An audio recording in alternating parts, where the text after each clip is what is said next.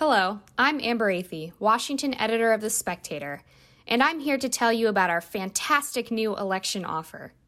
Go to spectator.us slash election offer and subscribe to get three months free access to the Spectator US website and our new app available on the Apple and Google Play stores. Make sure you're getting the very best coverage and commentary in the run up to November 3rd. Find out more at spectator.us slash election offer.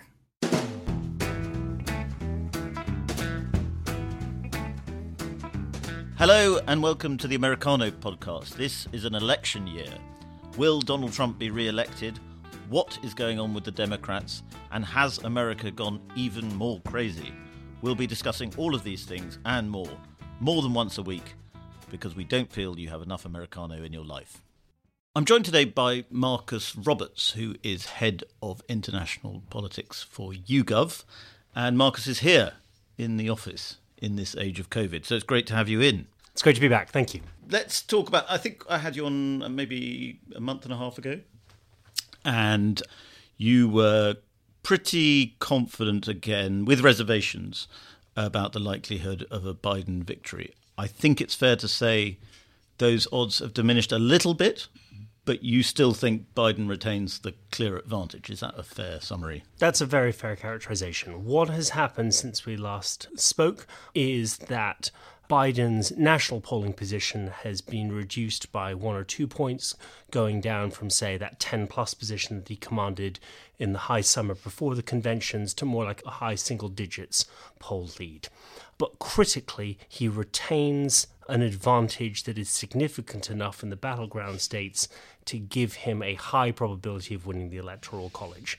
And his national poll lead would need to come down from the seven or eight points that it currently is to something more like, I think, three or four points for Trump to have as good a chance of repeating his bottled lightning trick of 2016, in which he lost the popular vote by three points, but nonetheless won the Electoral College, and quite handsomely so. So, as long as Biden can maintain a high single digits national poll lead and can maintain a position in the battleground states that means he's at least four or five points ahead in Wisconsin, Pennsylvania, Michigan, he's far more likely than not to be the next president of the United States. But that average advantage he has in the battleground states has gone down to maybe three or four points, would you say? Yes, so in the latest polls from YouGov, it's still the case that Trump is leading in Ohio. We've seen Ohio shift away as part of the Rust Belt shift to the right even more uh, over the course of the summer and over the course of the last couple of election cycles. But beyond that, we're seeing Biden enjoying a four point lead, 51 47 in Florida, a four point lead, interestingly enough, in Georgia, even uh, 51 47. And that means that as long as Biden is playing offense in states that would be nice to haves, not must haves, he's enjoying an even bigger position of a lead in more like five, or seven points in Michigan, in Pennsylvania, and in Wisconsin. If he retains those states that Trump was so impressively able to flip in 2016, then what happens in Florida and in Georgia are questions of how big Biden's majority is rather than a question of who the president is. Georgia's very interesting, as is North Carolina, which is looking very tight.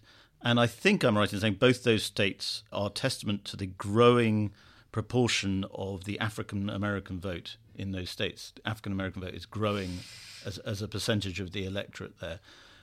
Are the indications that Biden is going to have more success in turning out the African American vote than Hillary Clinton did in 2016? And if so, how decisive would that be? So far, that is looking the case. The Biden campaign has run a very tight operation when it comes to African American turnout, African American stakeholders, and managing the politics within the African American community, even amongst the crisis of the Black Lives Matter protests and counter protests. However, the Biden campaign has more problems on the side of Hispanic voters. And this is why the vote in Florida and the polls in Florida are even tighter than in those other places where the African American vote is more significant. At the moment, Biden is underperforming amongst Hispanic voters. He isn't enjoying the same levels of support that Secretary Clinton enjoyed four years ago. And that's why, in places like Florida, it's a tighter race than the Biden campaign would like it to be. And is the thinking there that the Black Lives Matter moment, the crisis as you called it, perhaps sort of shored up Biden's support among large sections of the African American community, but also caused resentment among white voters and Hispanic voters who at first supported Black Lives Matter, but as the riots went on, became a little bit disturbed by the Democrats' unwillingness to condemn violence on the streets for some time. There's very little evidence in the polling of a significant white backlash, actually, with regard to Black Lives Matter. In fact, what has been telling is the backlash that President Trump has suffered amongst voters that you would have expected to be aligned to him in Rust Belt states like Michigan, Wisconsin, and Pennsylvania. In those states, a majority of voters are giving a clear advantage to which candidate is the, pre- is the candidate of law and order, Joe Biden, over uh, Donald Trump if this argument was as successful for the president as he needs it to be, you would expect to see some evidence in the polling of that. And there's no evidence in the polling so far on that. Now, it may be that it takes time to build this case and that will be more effective come election day, but at present it doesn't look to be the winning case that perhaps the Trump campaign hoped it would be. I'm not sure about how it plays out so much in the Hispanic community, except to say that with the focus on one ethnic minority group rather than another, it might be that some Hispanic voters are feeling left out in terms of the construction of the new Democratic coalition under Joe Biden, and that's why he probably needs to spend a little more time and effort on that side. Let's talk a bit about election night because something we're hearing more and more is that this is not going to be a conventional election night in which a result is very clear and declared within a few hours. I think Axios reported this, and we're hearing it from other groups. It, uh, something a very likely scenario might be with all the with the massive increase in mail-in ballots and slow reading of the ballots, that you will have a Trump victory declared on the night because of a decisive, seemingly decisive result, and then over the next few days you will have the mail-in ballots winning it back for Joe Biden. So the sort of chaos that that could cause is quite frightening in a way, I'd say, given how hostile and things are in American politics. I agree there's a potential for real chaos in respect of election night, but there's several things that we should bear in mind that could be done to help mitigate that chaos or manage the problem. One of them is understanding that we should not be declaring states early. Election commentators the media should be well advised about the importance of waiting until votes are actually counted, waiting until early votes and postal votes and absentee ballot numbers are known and understood before calling any state. And as a basic rule of thumb, if you've got a number of absentee ballots that is larger than the margin of victory you're projecting from on the night counting, then what on earth are you doing projecting a winner there unless you're very sure of your sampling? Now, that's one point. Another point to bear in mind is how other foreign capitals react on election night. If national capitals react by congratulating President Trump on his re election, that will set one tone in terms of how media coverage for the subsequent days play out. But if it's just Russia declaring President Trump the winner and all other major national capitals are holding back on waiting for the ballots to actually be counted, that will create a very different context in which the days subsequent to the, uh, the election will play out. Crucially, however, the way out of all of this is the state of Florida.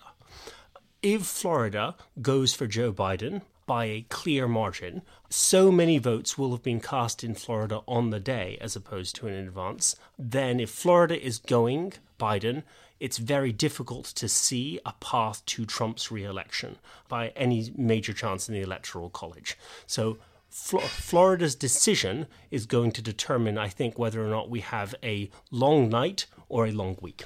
Can you explain just quite why Florida is so crucial? Because I understand it's 29 college votes, which is large, but it seems possible that uh, Trump could win. You know, you might say it's a fluky draw, but he had a fluky draw before. If he wins Minnesota, say, Pennsylvania, Wisconsin, and Michigan, wouldn't that compensate for the loss of Florida? It's possible, but particularly unlikely because, as Trump demonstrated in 2016, there's an order to the way in which the dominoes tend to fall in US battleground states. Once you start losing ground in Ohio, you're more likely to lose ground in Wisconsin, in Michigan, in Pennsylvania, and then, yes, uh, further down the line in Minnesota.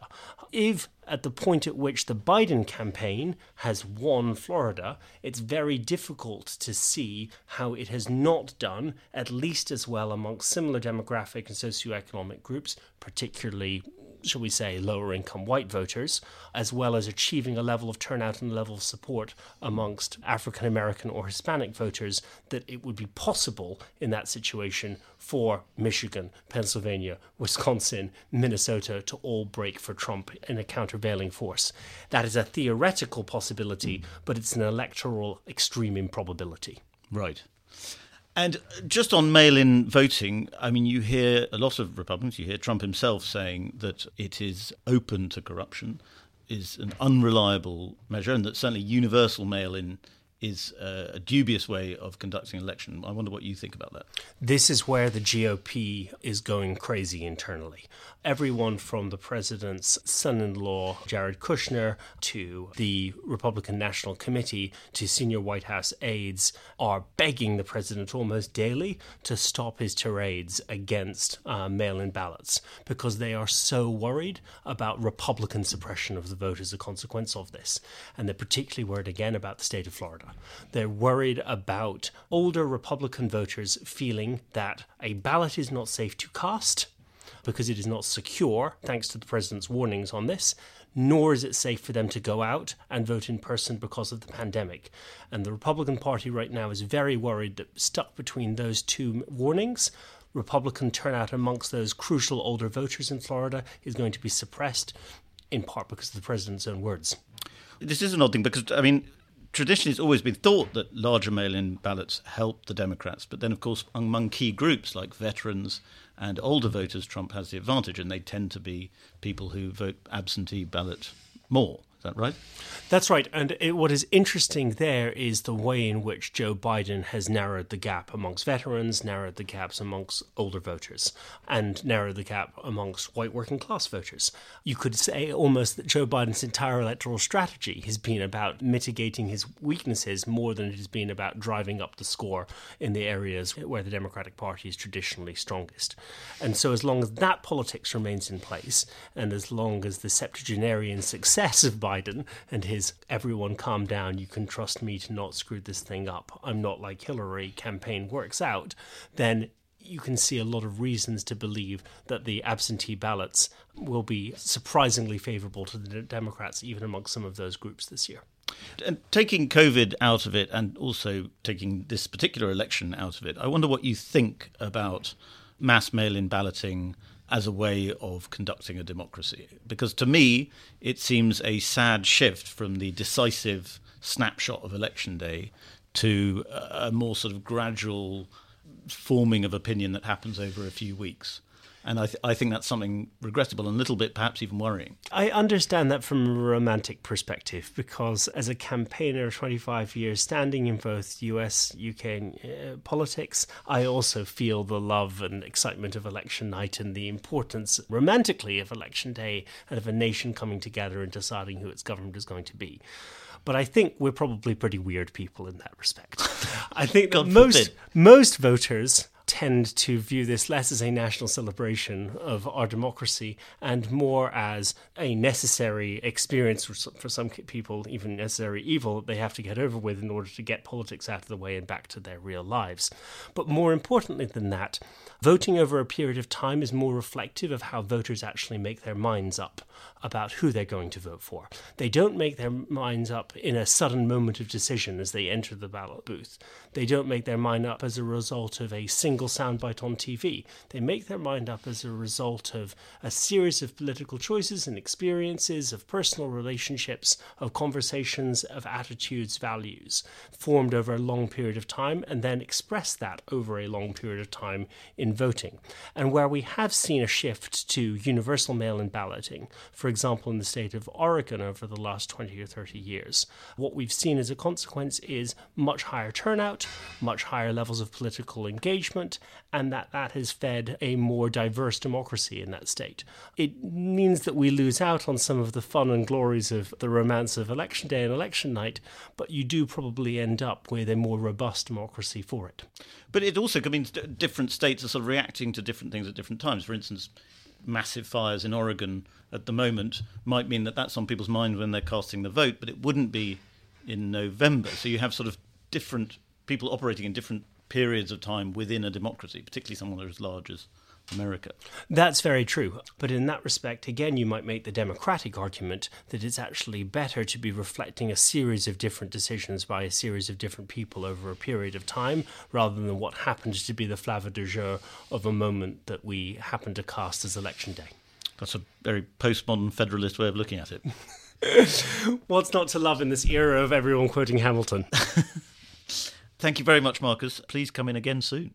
My pleasure. Thank you.